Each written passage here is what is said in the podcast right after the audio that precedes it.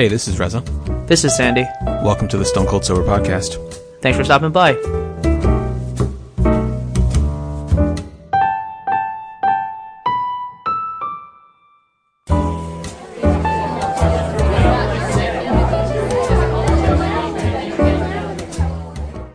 Hey, everybody, welcome back to episode 116 of the Stone Cold Sober Podcast. We're doing this a little bit early, uh, but that's because uh, you're taking a trip soon. Yeah, this trip kind of materialized really quickly and sort of last minute, I guess you could say.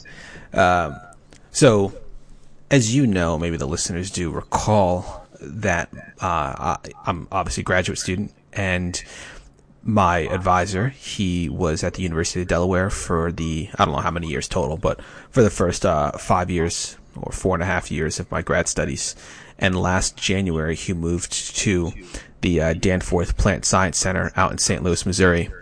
Now, because I do a lot of computational, like bioinformatics, bio, bioinformatics work, I can do all my work remotely. So I decided to stay in Delaware, you know, stay with Lena, stay with my, you know, with my family and many of the other bioinformaticians decided to do the same thing.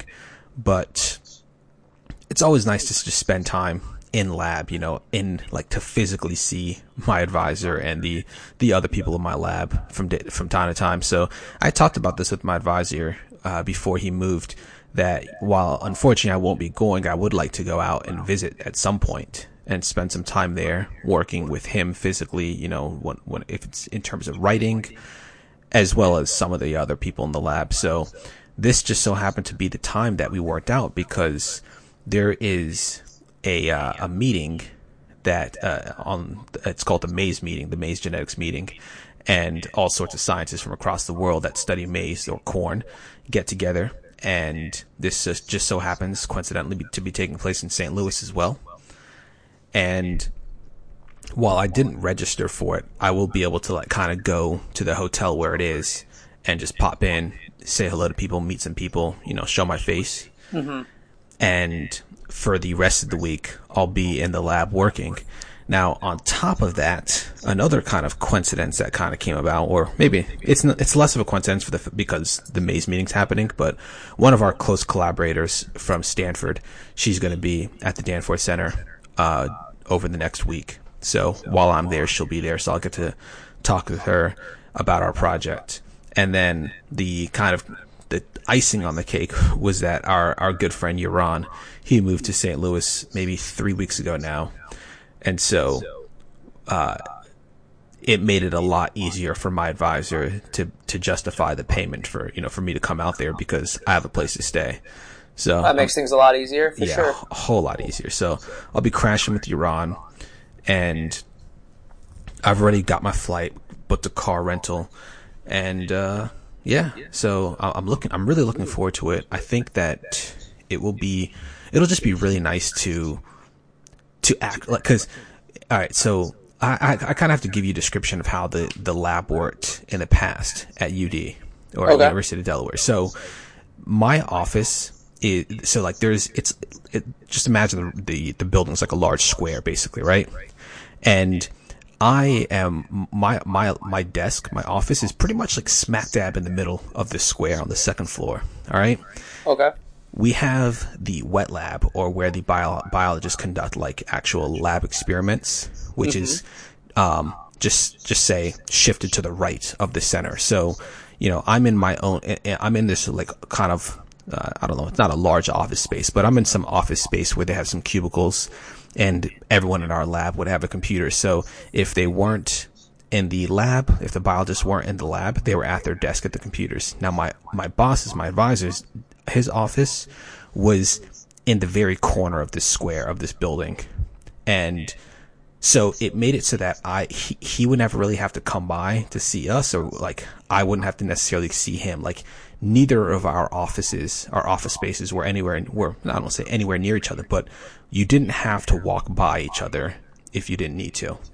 Gotcha. And on top of that, the building that I work in is this interdisciplinary science building, and he was the department chair of the uh, plant and soil science department, which he had an office in another building on a completely different part of campus. So he split his time between these two offices. So that you know, it, it made it it made it a little more difficult to, to to determine whether or not he was in his office. You know, sometimes he's teaching, sometimes he's in his other in his other office, sometimes he's uh, you know busy working on whatever. So it made it that unless we were having a meeting or unless I got lucky, I was unlikely to see him in a given day if I Mm-hmm. didn't like if I didn't need to go over and say like, hey, you know, it's just to check to see if he's in. Now, Right. I have been to this building once. I went there briefly for about an hour a year ago for um, a, uh, a a work related retreat, and I had a little bit of time to kill, so I stopped at the building, got a quick tour of it, and his office is like attached to the lab, and the lab is attached to the office spaces, so it's all super connected. As soon as I walk in in the morning, I would I would see him. Like his office is just at the end of the hall, like you know the little walkway. I don't I don't really want to call it a hall. His office is right there, and if you just hang a left before you get there, that's the lab, and then in the corners are the are the office spaces. So it'll it'll just just a lot more uh, closer. It's a lot closer together. It's a lot more personable, so to speak. And he also doesn't have like teaching duties and stuff. So his his work life is pretty much all research at this point. That's also a good thing because it gives you a uh, more accessibility. A hundred percent, yes. Yeah. I have a few projects that I'm working on. As you know, I'm trying to I'm trying to wrap up and graduate as soon as I can. So I'm How's that coming? it- it's it's it's really hard to say because this is like like uh, I want to say I want to say it's coming along well, right? I don't know for certain whether I'm I'm on schedule for a May graduation or if I'm on schedule for an August graduation, but or like a n- not necessarily graduation, but a defense day. It's really hazy. Like it's it's it's not like a oh, you hit the finish line, you graduate, and you never come back again. There are lots of people who graduate who like walk, they get their diploma, so to sort of, and then they finish up some experiments and then defend their PhD. Some of them defend their PhD, walk, and then still finish up experiments for like a month or so. So there's it, it, it's it's tough to say exactly where I'm going to fit on this on this uh, timeline, and I'm not really pl- I'm not really thinking about that at this moment because I'm really just trying to focus all my time on work right now. Although I do have to start applying for jobs and, and postdocs and such. So I have been thinking about that a little bit, but at this Well, here's point, my question. Here's my question. If you if there's no sort of set date uh, for when you defend and all that stuff, then how are you able to find a job if the timeline is unclear? Yeah, so that's a good question. Um, as as unclear as the timeline may be, I think that the way it works for a lot of people is that you just kind of like you you have to get your whole committee on board. So right now, at least my advisor's on board. My committee is aware of my intentions, but I haven't presented. I haven't had a meeting with them. So let me let me take a step back and explain what the committee is. So you have your primary advisor, right? He's the person who whose work like you you get your projects typically from him or her from your advisor. You'll kind of clear things with your advisor. You'll talk with them about the progress of your work. However, you also have a committee, a PhD committee. So this committee is composed of about uh, four to five, sometimes six people, including your advisor. And these people are other professors or researchers. Really, doesn't have to be professor per se, but other other professionals in your field or somewhat related fields who are are all experts in uh, some aspect of your work. So because I'm doing this interdisciplinary science, I'm doing kind of a cross of computer science and biology. I have peop- I have two people who are specialists in plant biology, and then I have two people who are uh, more computer scientists, and then I have another person who's more of a specialist uh, in, in just uh, general biology, and and so you ha- all all five of these people for me I'll, I'll present the work that I've done. I'll show them the progress that I've made, my you know my hypotheses, the papers that I've published, and I'll create this kind of presentation for them. They'll grill me on. They'll, they'll ask me a bunch of questions. They'll grill me, and at the end of it, they'll decide whether I've done enough to graduate or not. Now, throughout your PhD progress, you actually meet with them from time to time. There's no set uh, time points at which you'll meet with them. You kind of schedule these on your own, at least in my department. Other people's departments are different. And and so I will I will inform them, and they will basically tell me, "Oh yeah, you seem like you're on schedule," or other people might say, "Yeah, you know what? I think that you need to conduct this experiment or that experiment." So you know that could that could slow you down a bit. It might not. Depends on how long that would take you, but that's kind of how you decide. Now, um, because of it, like there's because it's not like a normal class schedule. It's not like you're just reporting for class, take a final, and then you're done. There's this thesis that's there. So I can apply for jobs. And basically what I do is I, I tell the potential employers, this is what my anticipated timeline is. Uh, I, it, basically they're gonna, they would, they would give me some type of offer under the impression that I would be finishing by this timeline, by the specific date that I say.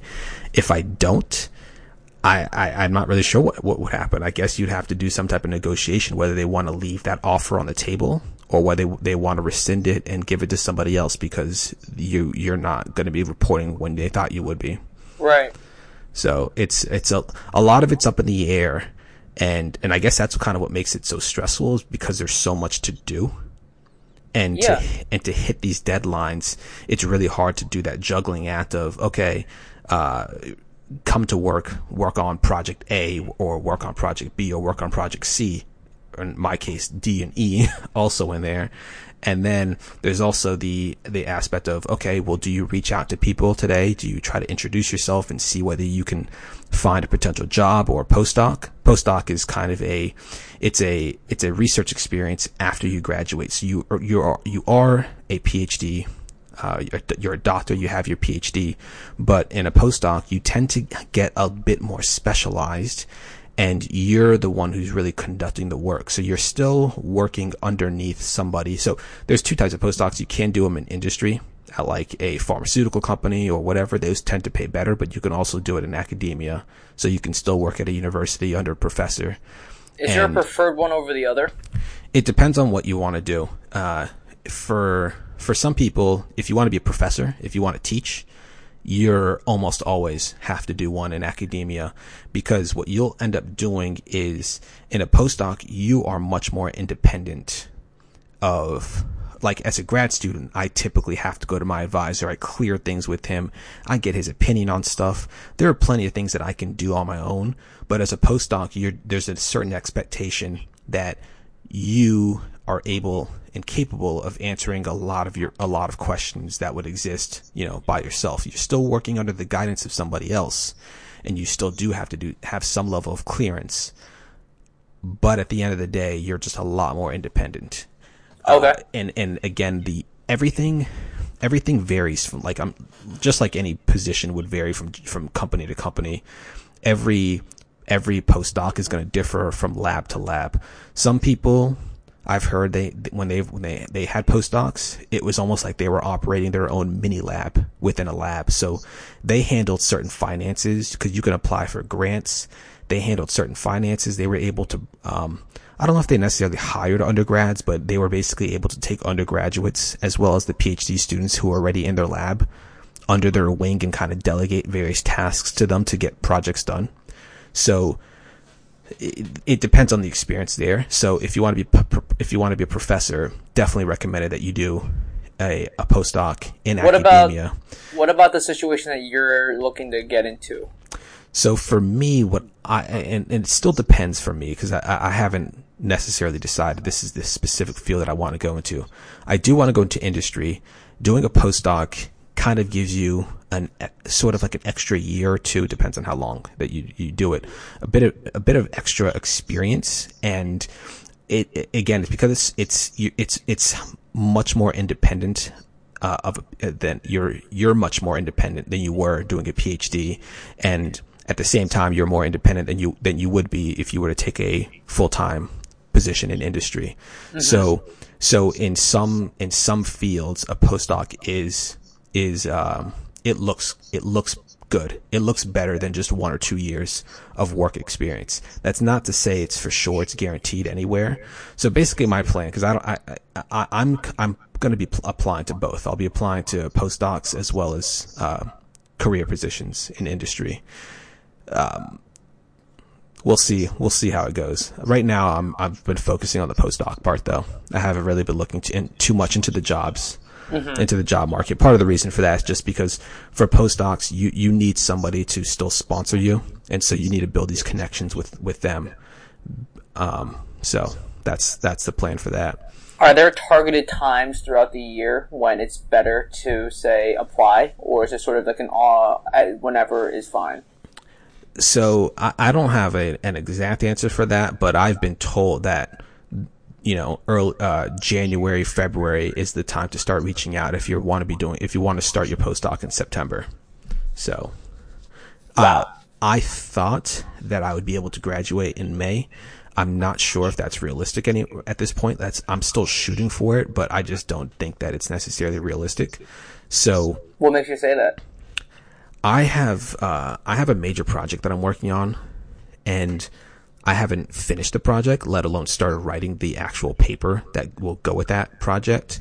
And paper writing is a very tedious process. Process. You will you you will slave over every single sentence that you write, and you'll submit it once you've finally gone through multiple drafts. Um, you know yourself as well as with my advisor and at this point, like once you finished all this, you have like, you have taken every single word and you've confirmed that this word is important and it belongs where it is and nothing should change that, right? And then you'll get back, um, when you submit it, it gets reviewed by about three or four uh, specialists in this in your field who are experts in what you're talking about, and they will critique your paper. They'll say, oh, they're, they're not necessarily looking for a grammar or style or anything like that. Although if your grammar is like really atrocious, they can definitely point it out. What they're looking to see is whether you conducted experiments the same way that they would conduct them, that you follow a logical path as you're telling gotcha. your story in the paper. And while I would think, and most people think when they finally submit a paper for publication that they've done everything that they should have done in the way it should have been done, it, especially if it's like a it's a bigger and more important paper or it's in a higher impact journal. It's published in kind of like the cream of the crop uh, journals. Okay. They those tend to be judged a lot more critically, and they will require a lot more um, res- like resubmissions. So the process is just it can, it can be long. It doesn't necessarily have to be. It's not guaranteed that it would be, but I would I, I in my mind I'm I'm planning more for the worst when it comes to that because that's typically how it would go. You submit it once, they send it back, say, hey, um, you, you, they tend to not just accept it without any revisions. They might say, yeah, we want to accept it, but we have some concerns. Can you address these? Either re- redo some experiments, give some new statistical analyses, or if you feel that you're, if you feel strongly about what you've done and you disagree with that reviewer, you can write back to that person and say, I, I, I appreciate their comments. However, I disagree with their method because of X, Y, Z. Is that a common uh, sort of uh, event to write back and say, "Hey, really appreciate you looking over this. However, I disagree with the feedback due to X, Y, Z." It's possible. One of the one of the main reasons why that might happen is that somebody suggests conducting an experiment that might take way too long, that might cost too much money, and like many other students who might be in my position, you don't have that time. You know, like mm-hmm. if if it, it's less likely to come up in my field or in my like in bioinformatics, but for somebody else in biology, there someone might hit them with a question like, "Yeah, I I, I thought the work was nice, but they really should have had like another mutant, another another plant to compare against." Well, to create that could be months, maybe even over a year of work. And if you're all, if this is like the last thing that you need to do to graduate, like you don't, you're not planning on staying in, in, in school for, you know, another several months or year, then yeah, you might write back and say, I really agree with, I, I definitely agree that, uh, with this person's concerns.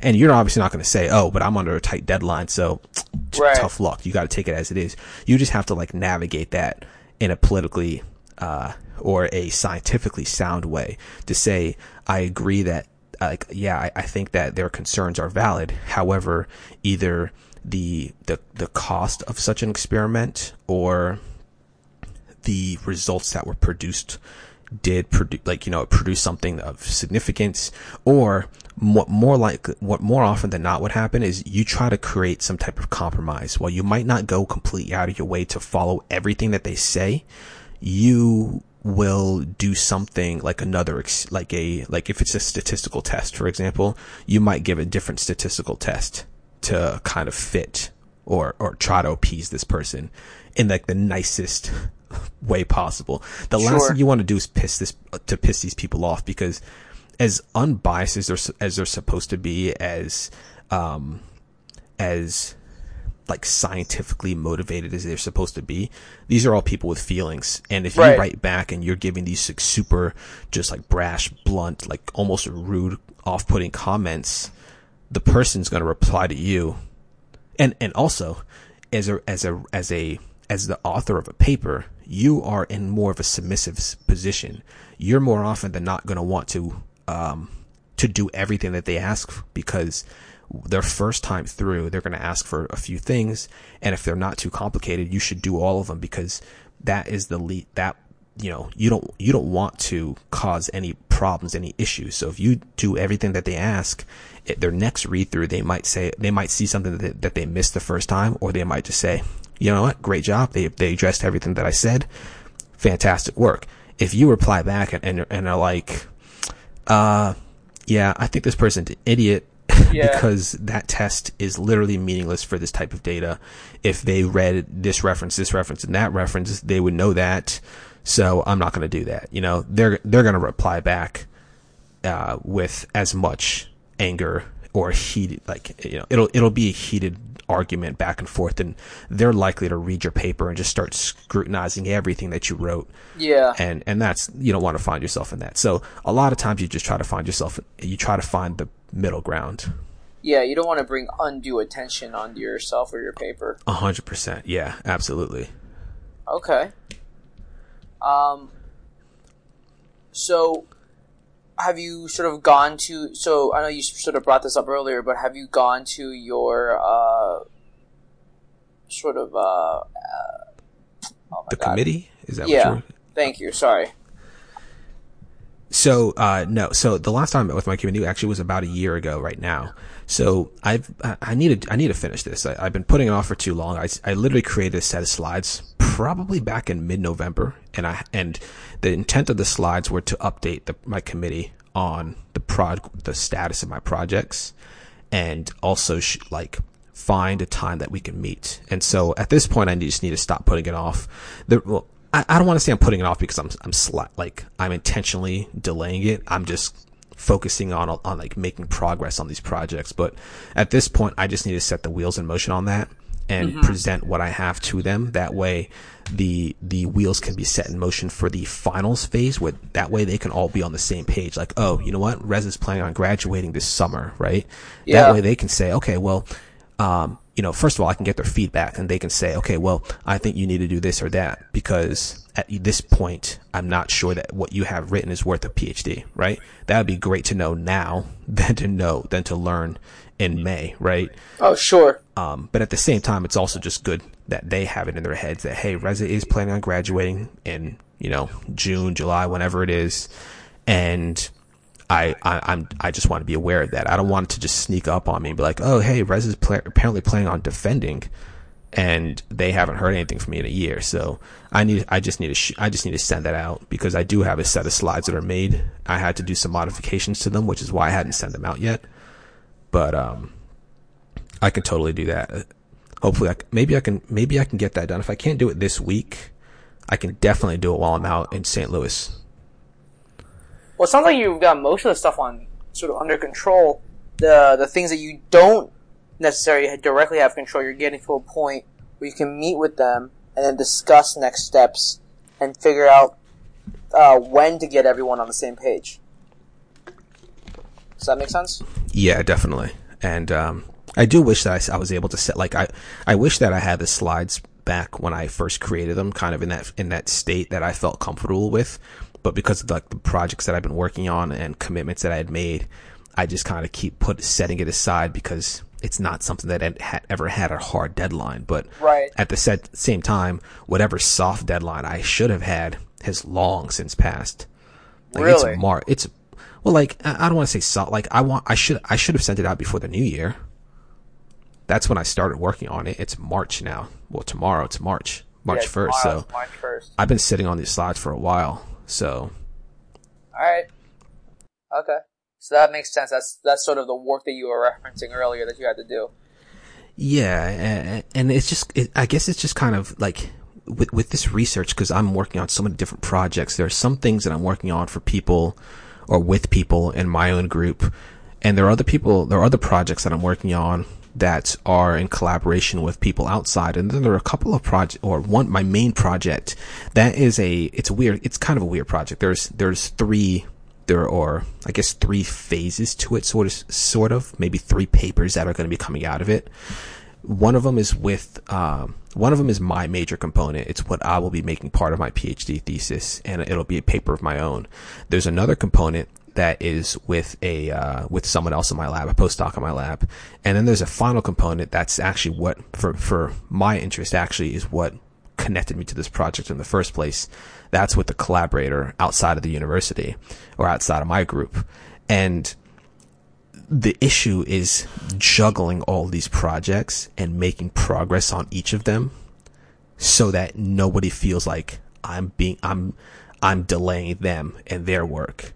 Like, I have another project that I'm working on and my advisor shot me an email today like, Hey, they were just asking about it. And honestly, like this project, I, like, I have been working on it sort of like from time to time, but that one I have, I, it, ha- it has been sitting kind of on my desk for a while. I'm totally aware of it. I don't, I totally want to make progress on it, but I've been making progress on other stuff and I just haven't been able to come back to it. So as soon as he hit me up and was like, Hey, they were asking about like, you know, do you have any results? It'd be nice if you had something to show them, you know, in a week or so.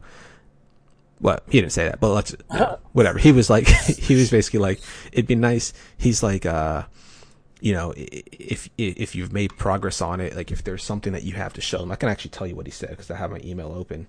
He, um,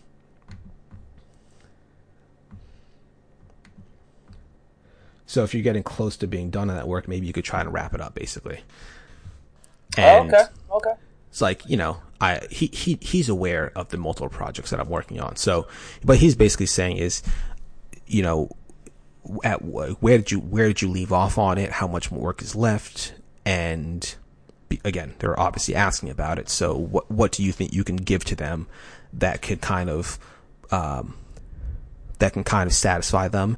So that way, I'm not 100% finishing everything, but what I'm doing is I'm giving them kind of a data dump so that they can analyze the data themselves and they can move on with their experiments. And then I can go back to working on my other stuff, but still come back to this later on and fi- and, you know, really finish it up. So it's always a bit of, it's, it's always a bit of juggling. It's kind of weird. It's kind of weird to be, uh, in, in the in the phases of each of these projects. I'm really far along in most of these projects, and and it's just kind of been this constant juggling of everything. You know, you make a little progress on project A, then you then you, you you stop, you do a hard stop on A, you do a bit of stuff on project B, but at the same time you do a little bit of stuff in C, and then all of a sudden it's like, oh, we're introducing D, and because you're the only person who can really do D, and then midway through that, all of a sudden somebody's hitting you up about project A, like, hey, we were wondering if you had anything on that. So then you gotta, you know, come back to that. So it's just, I, I'm sure it's like that for, for most people in, in most, in most fields. But, um, I guess, I guess, I think it's, I think the big thing is the various collaborators that we have. And especially since they're all unaware of one another, or at least not like they're aware of their existence, but they're not, they don't know the various collaborations that I have and the different projects that I'm working on in, in addition to their own. Interesting. Okay. Okay. Um. So it's either so we're shooting for May still. Yeah, Although totally still May- shooting for May. What is your confidence level for May? You said it wasn't likely, but what does that mean on a scale of like one to ten? Like how likely is it happening? I don't know if I can give that a likely. If I, I'll, I'll know, I'll have a much much better idea by the end of March, and the main reason for that is because there's a, an application form that I have to submit to the grad office in April, the middle of April, to let them know if I'm graduating, if I'm planning to walk in the May um, ceremonies. Now, apparently, I can still walk in the May ceremonies even if I don't defend before May. Oh. But I, I, I'm, I don't know. Like, I'm not sure how I feel about about. I'm not sure how I feel about it overall like it's totally it's totally reasonable to reasonable to do, right? I guess the big thing is that I don't know if I really want to celebrate. I don't know if I want to celebrate being done if I'm not truly done. If I'm if I still have to like come back and grind for like another month or so after that to finally defend. But the thing is, that's the big ceremony. That's like that. That is the ceremony that everybody wants to go to. So people, pe- some people graduate. They finish in winter in like December, and then they come back in May for the real the real graduation. Even though there is a winter graduation, the winter graduation is so much smaller. It's not to the same scale. So um, I haven't fully decided what I want to do about that yet. On top of that, my advisor, like when you when you finish a PhD, they do like a hooding ceremony, and that's cool. my yeah, and because my advisor is not local anymore, he has he has you know various obligations for his center, and it just so happens that the retreat, the event that I went to last year when I visited briefly, is that same that very same weekend, the graduation weekend. Hmm. So if I graduate and there's one other person in my lab who's thinking about graduating during that time, if either of us graduate, he has to make a really tough decision to determine to say, you know, either he will attend that retreat or he will fly to Delaware and participate in the hooding ceremony. Gotcha. So, um, wow, that is quite the dilemma to find oneself in. Yeah, yeah. Um, so I don't know. Uh, I'm just trying to take it one day at a time. Really, um, uh, I'm definitely trying to keep things in perspective. But like the the, the important things, like if I got to start looking for jobs now, or I, I do need to start looking for jobs now. So I need to start making those connections. And so I have been working a bit on that. But at the same time, the most important thing for me right now is really just finishing those projects. Like mm-hmm. what use, what use is getting a job offer if I don't finish when I say I'm going to finish by? Sure. That totally makes sense. Yeah. So are we, are we cutting back on, uh, on B flag? it depends. Like you know, like there there will be there'll be stretches where where uh where where gaming will be a uh is possible. But like tonight, for example, if after we finish this, I'm just going to get back to work. Sure. I mean, I took a. You're on a roll I, today, so. Yeah, yeah, exactly, and I think I, I've been pretty consistently on the last couple of weeks, but we haven't been on like crazy late either. It's like a couple of games and then sign off and go to bed. Yeah. But a month ago, I hadn't really signed on at all for a while. So. So yeah, yeah, no, it's all all in good, uh, all in good balance, really.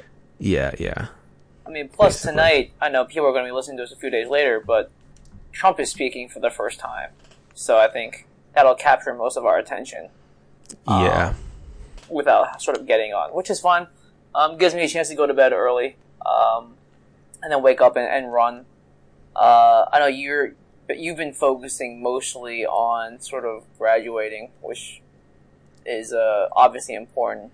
Now, I can't say that I've been gr- focusing on something of equal importance, but I've definitely uh, been a little bit busy with just all of these uh, sort of races that I keep signing up for. So I signed up for three more races yesterday. Um, a couple of four milers, I think a five miler in there. The idea, so there's this organization called the New York Roadrunners, and they're sort of the de facto running organization in New York. And they're the they're the organization that hosts all the races. Um, when you think about the New York, uh, Mar- like the New York City Marathon, it's run through them. Um, and so this year, with a lot of uh, sort of prodding along from friends, I decided to join, and I've already run two races. Uh, yep. And I've got another one this weekend on Sunday. It's all the way up on like 176th Street on the west side. So I'm gonna be I'm gonna be taking a local train at six in the morning on Sunday, and just bumbling up. I'm surprised you're not just gonna Uber up. Oh jeez. Um, Is that just too? Is it too expensive? I think it'll be too for expensive. That. could be a forty dollar Uber ride. that? Oh wow. yeah, I mean, I, I know you're I know you're all the way on the south. The, the, I'm at the tip of the island, really. yeah, you're right there. Yeah. I think it'll depend. If I'm if I'm quote unquote in a rush, then it'll be fun to say, "Hey, 176th Street, please take the west side," and I'm already on the West Side Highway. And they go, Yeah. "All right."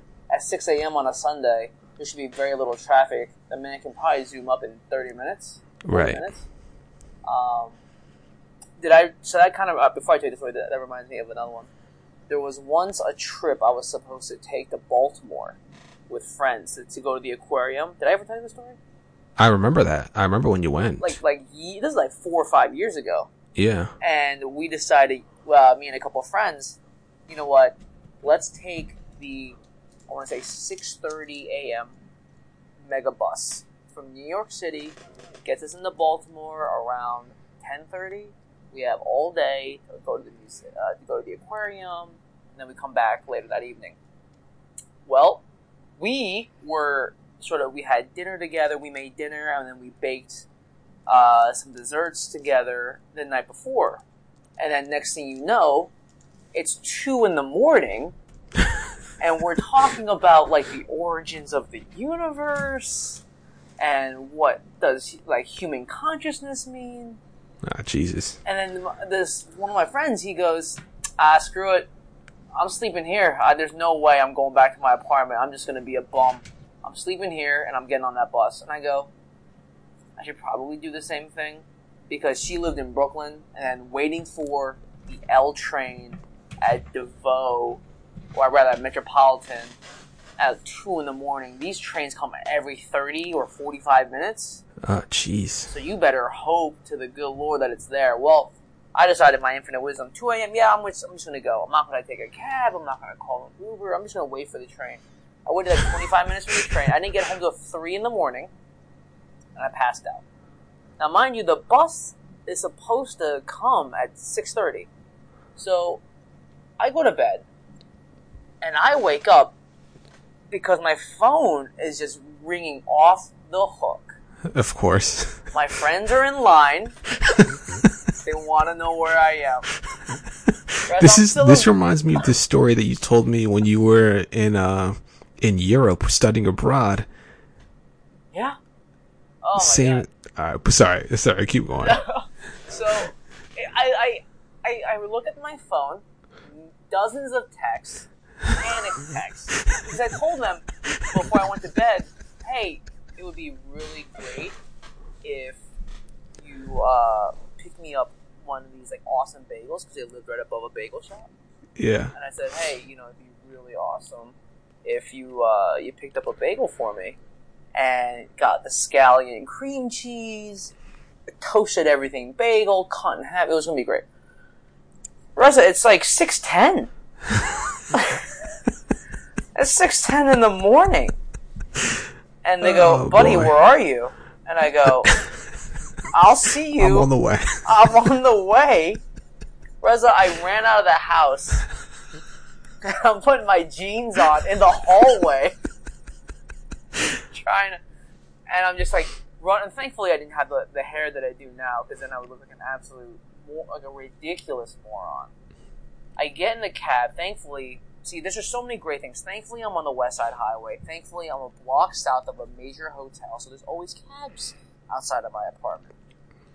They're like sort of usually a line of cabs. I run into a cab, right? It's six fifteen. Six twenty. Oh, Let's call it six twenty. Uh huh. It's around there. Bus So you're at six you, thirty. were you were you like pack or you? It was just a day trip, right? It was just so a day didn't- trip. I didn't pack Okay, anything. so you didn't pack anything. I didn't pack you to, anything. like brush your teeth or anything like that? Ooh, Throw some No. water in your face. You were just out the door. I was out the door. I crust in my eyes. Oh god. Uh, and then I go, "Hey, buddy, I got to get to 34th between 11th and 12th." He goes, "All right, no problem." I go, "I gotta, I go, I gotta be there in less than 10 minutes. A bus is leaving." He goes, "Game on." and he started to run red lights on the west side. It's six twenty a.m. on a Saturday. There weren't as many cars out there, and so he floored it. Like I'm talking, like you felt the G's when he stepped on the gas, and there was not a red light that we were stopping for. I get there at six twenty-eight. That's some service you just can't get in Uber, man. That's You the, can't that's get the that only in thing you can get in a yellow cab, dude. That's that's that's a driver in a yellow cab who's been doing this for a minute and goes, "I got you." Yeah. And I the like that you can just convey the urgency to him. He's like, oh, no problem. Yeah. No problem.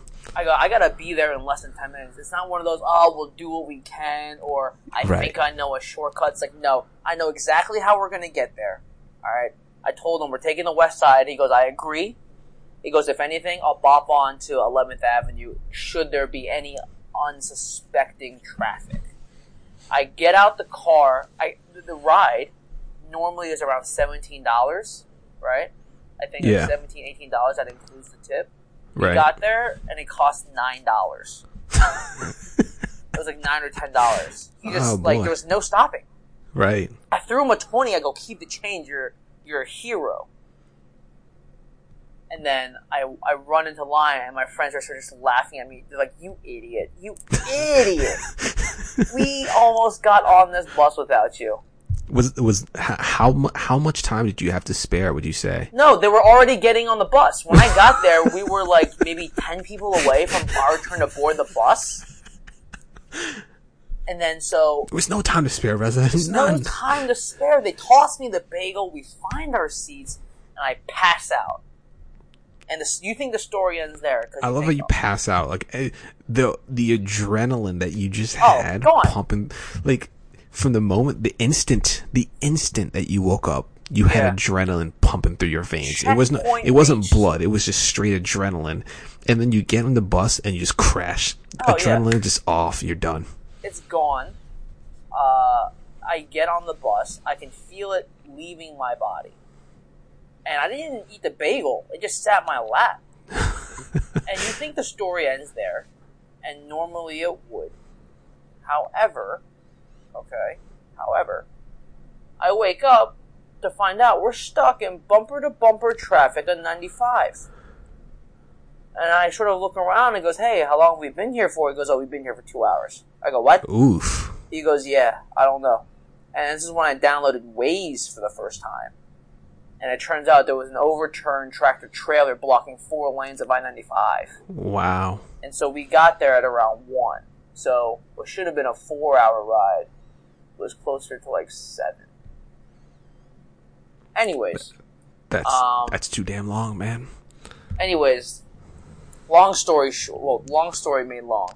I love I love that. Like, does anybody ever say long story short? af- Yeah. like to make something short? No, it's long story long always. long story long, um, I'm taking a will, will will ultimately be a very similar long train ride uh, at the at the, the crack of dawn uh, to run this 5K this weekend. What's interesting is if anyone knows about New York is up at, uh, around the cloisters, and what's cool about that is it's going to be all it's all hills, dude. Massive, massive hills, and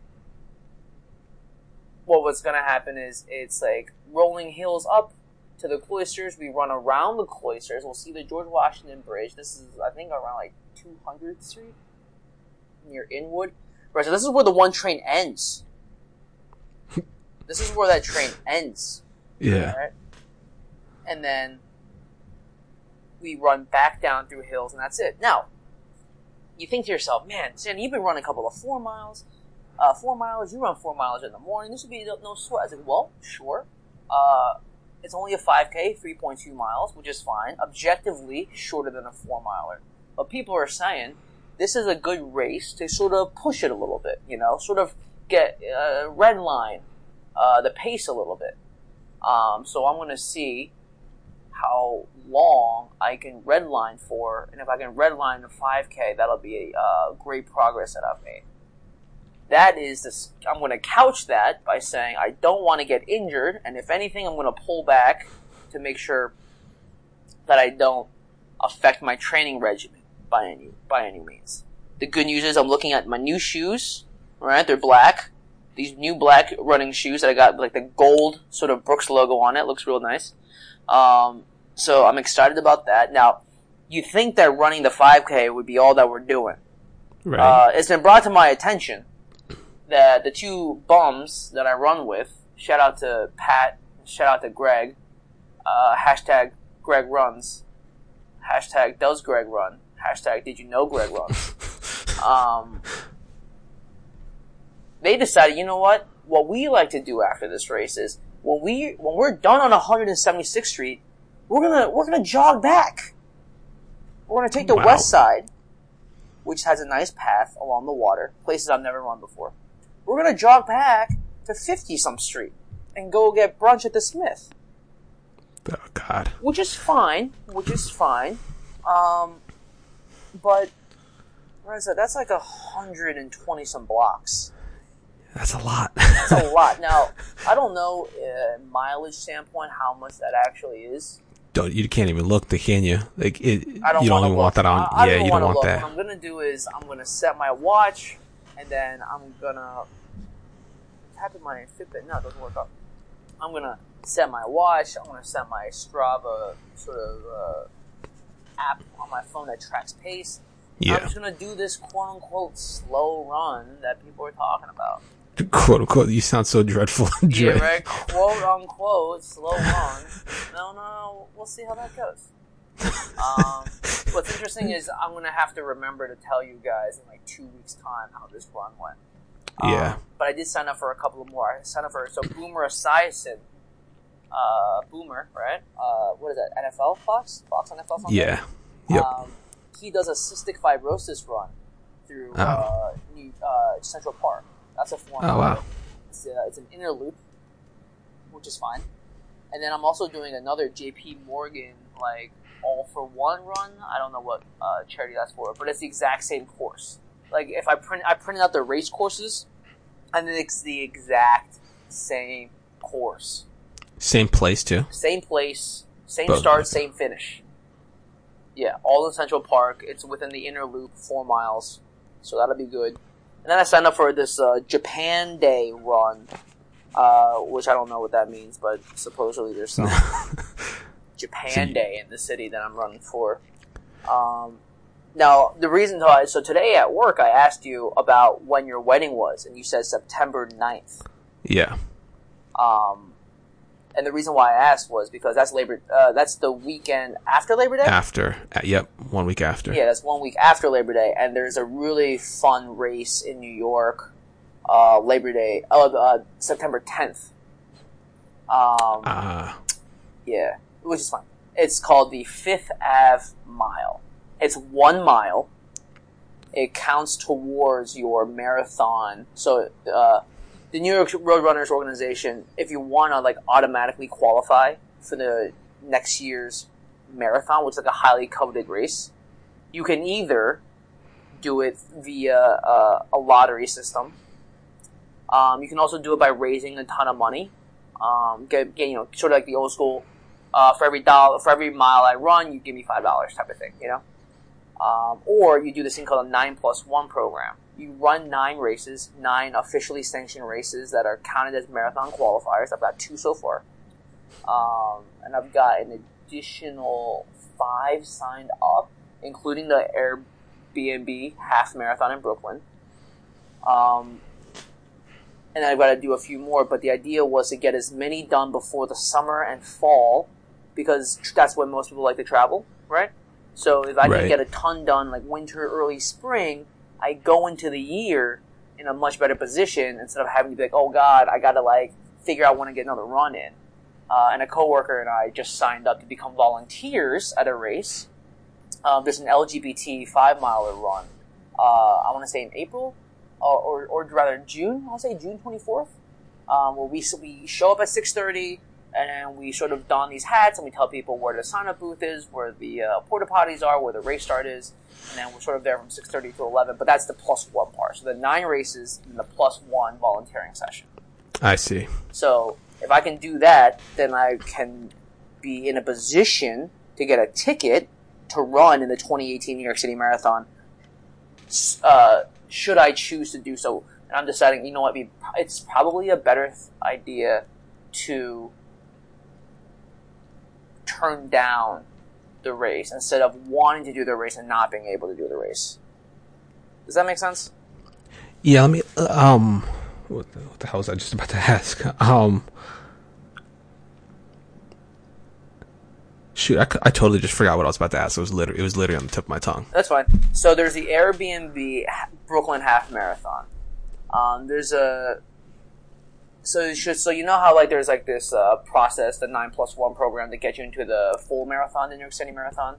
There's another program that lets you that guarantees you entry into the New York City Half Marathon, and that's called the uh, the Five Borough Run. And you've got to run four, either I think it's like ten milers or uh, half marathon races. There's five, or, or there's rather six in the the race year. There's two in Manhattan. There is the Brooklyn half that, that I'm running. There is a Bronx ten miler and a Staten Island uh, half marathon. If you Wow. run if you run four of those, four out of the six, you're guaranteed entry into like the coveted New York City half marathon, which is next, like, uh, I guess in less than a month, like 20 days. wow. Yeah. I didn't. I so I do remember what I was going to say. I didn't realize that it was such a difficult process to to qualify to actually run. So it's not. I mean, I think so. I think the reason why they do Like- it is like um, you just can't just sign up for it. Like you don't you you can't just like pay a hundred bucks and just Yeah. sign up. Yeah. They you either have to do all these races and volunteer, or like you said, the fundraising. Yeah. That's interesting. There is Even- a lottery system. even- there is a yeah, there's well, a small amount of tickets. The lottery too, that are, but- that are for the lottery. Yeah, but I guess like I feel like if you're gonna get in through the lottery, you're probably doing a lot of these runs anyway. Mm-hmm. Or you should be. Like you don't you can't just go run a marathon cold unless you're, you know, I don't know. Let's I don't have a, person, freak? but yeah, unless you're just a freak. That's that's that's Yeah. good enough. I don't a need a name. physical specimen. Yeah, like you don't just go and sign up for a marathon without proper training and, and like and like testing of your abilities via these races because a lot of the conditions will be similar. Yeah. But uh that's interesting. Um, and so I'm looking at my New York Roadrunners account right now, and it's only I only have it for the year. Uh, it expires on January 31st of 2018. Uh, my upcoming races, I have the so this weekend, Sunday, March 5th, is the Washington Heights Salsa Blues and Shamrocks 5K. Dude, I, I won't lie to you. Half the reason, more than half the reason why I'm signing up for these races, uh, is because they give us dope shirts. Um, they're the New Balance like uh, active shirts, you know, sort of like the uh, I don't know, the, the like sports shirts. What do you what do you call these things? Um, this one's hundred percent polyester. I know what you're talking You know- about. you know it's the same it's the same type of material that like uh I don't know, like the, the tough mudder shirts too. Yeah, I yeah, saw someone wearing that at the gym yesterday. That's what that's what just popped to my mind. yeah. And because New Balance is a big sponsor this year, or maybe they were last year as well, but last year they gave they were still giving away cotton shirts, and like you can't run in a cotton shirt at Nah. distance because uh, you're gonna get uh, Get all sorts of chafed up. Exactly. So I've been running. I also run with like compression gear just to prevent that from happening. But it was just awesome that I'm like I'm getting like, all these six shirts. Um, now, the uh, hopefully the Airbnb Brooklyn half, which costs I think like eighty eight dollars to run in, and that was a member discount. So if you so the idea is you want to spend like the forty dollars to it's sort of like the gamers club right at uh, Best Buy. You spend a I little bit of money and then they give you like some pretty hefty discounts on all these races, Yeah. um, which is great because I think otherwise the Brooklyn half was like hundred twenty dollars to run in. And I get it. A lot of that is just like to make sure that you can block the roads and uh, all the marketing that has to go up and pay people and all this stuff. But I'm hoping it gives me a pretty like dope shirt too. You know what I mean? Um, a Brook, like a half marathon Airbnb shirt. I hope is really cool. So when I s- when I signed up for my first race, they said, you know, like because it's your first race, why don't you put in your projected uh, mile time? And I said, you know what? Let's do a conservative 10 minute mile. Super conservative 10 minutes. And then that way they, what they do is they, on race day, they don't have everyone start at the same time. Right. So the, what, what happens is you're separated into things called corrals. Um, so depending on your pace, you get put into a particular corral. Now I'm going to bring up um, a picture that my friend sent me this morning uh, about sort of like the times that you need uh, in order to to qualify for a particular corral. So when I put 10 minutes, uh, that was in corral J. Uh, and that is anywhere between your first run of 950 to your last time of 1014. So because I put 10 minutes, you're in corral J. And then I ran my first race, right? And then it threw me the next time. I tried to keep it at 10 minutes, but they already sort of blocked it out. They go, no, you run a race. We have your time. You're not in corral J anymore. You're in corral I. And I was 920 to 949.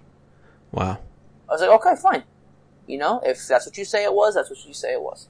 I ran the four miler this past weekend, and then I went to go uh, pick up my bib. Uh, first of all, I'm looking at my bib right now. It says 6767, which I think is always a really cool number. Um, the same number over. Um, although 76, 76 would be cool. Um, sorry.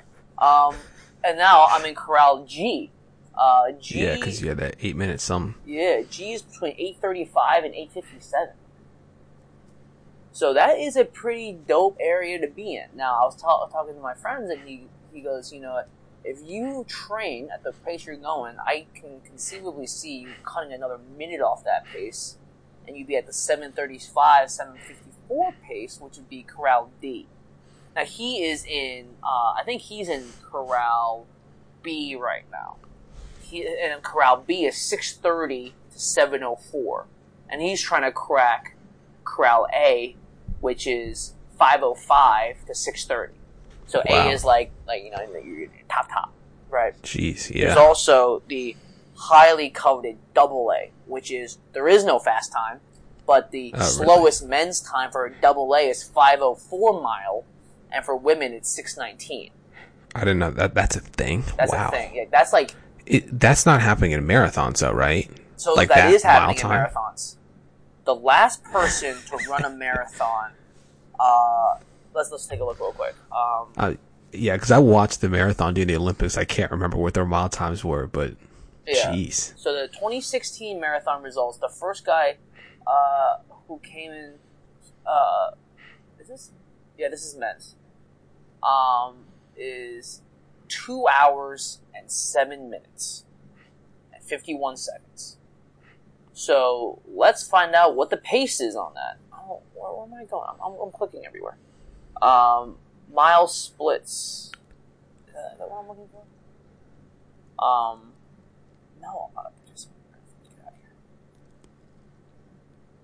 Sound like Bill Burr right now, navigating right. through your computer. Uh, G. Oh Jesus. Uh, 2016. And I Jesus, I'm sorry, guys.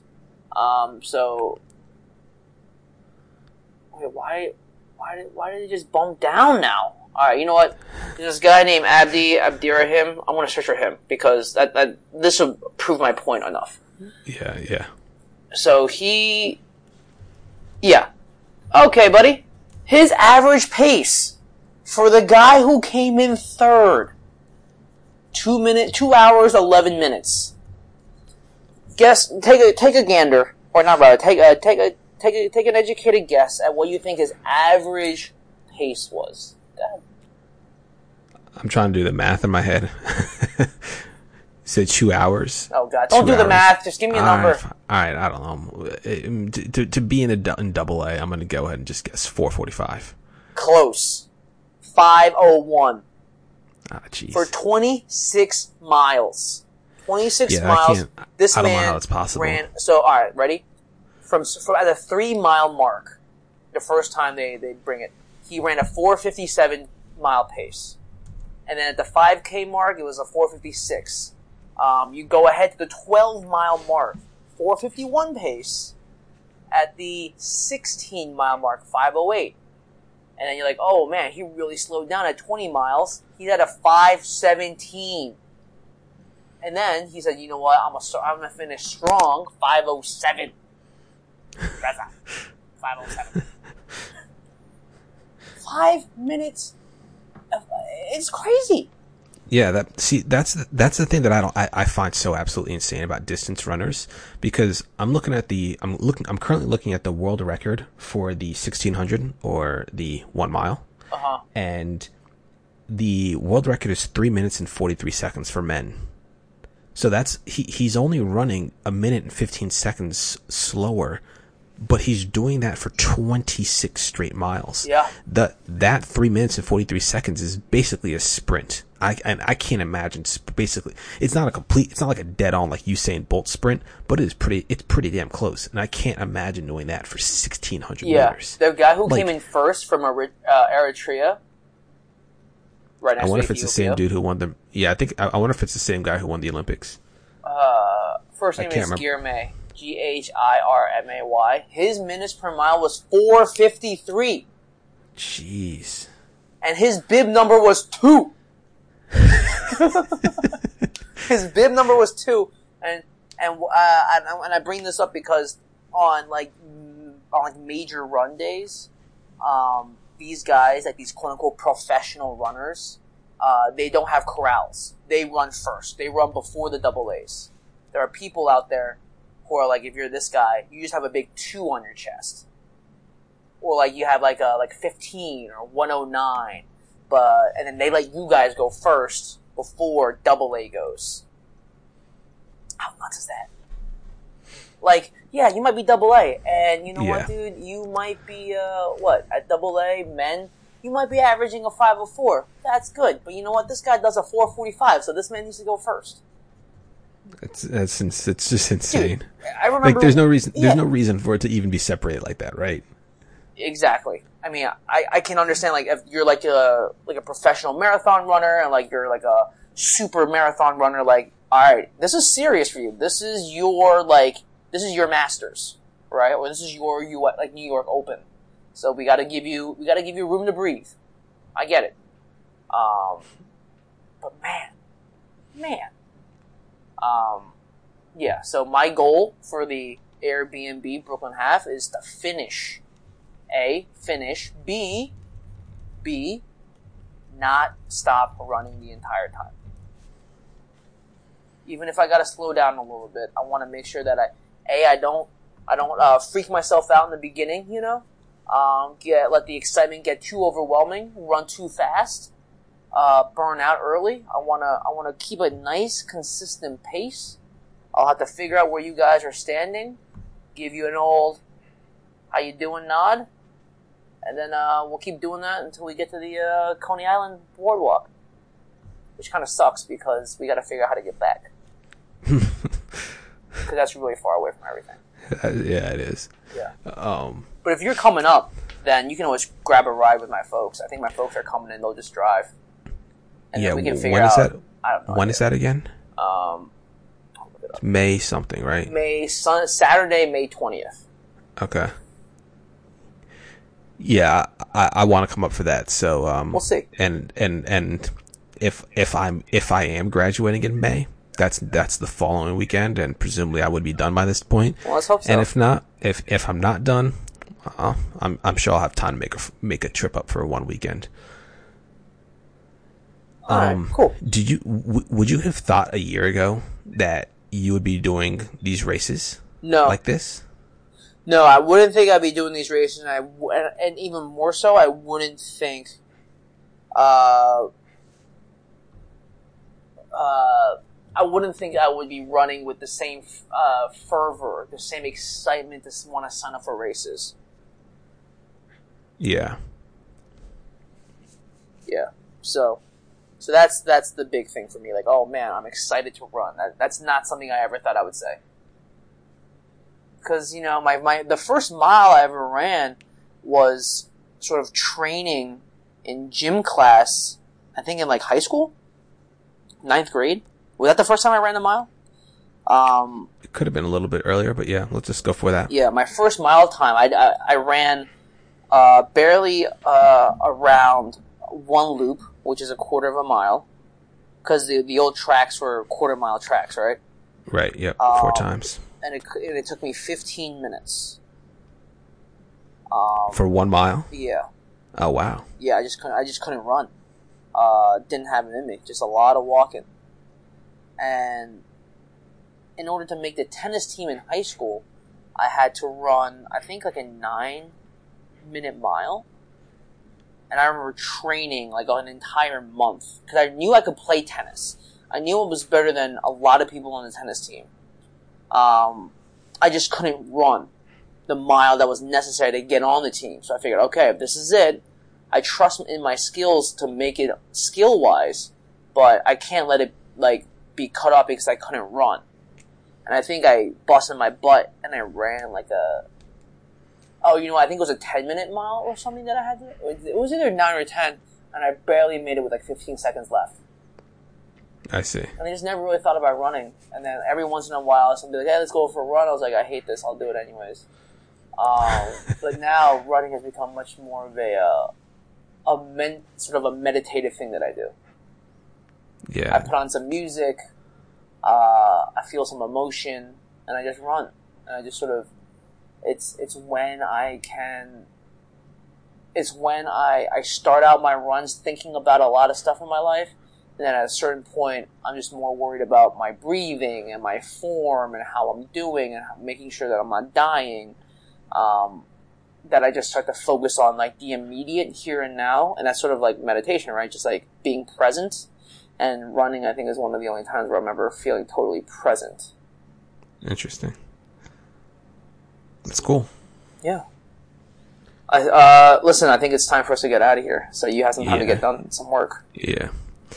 All right. Well, it's been fun. I'm Reza. I'm Sandy. Thanks so much for listening. We'll see you guys next week.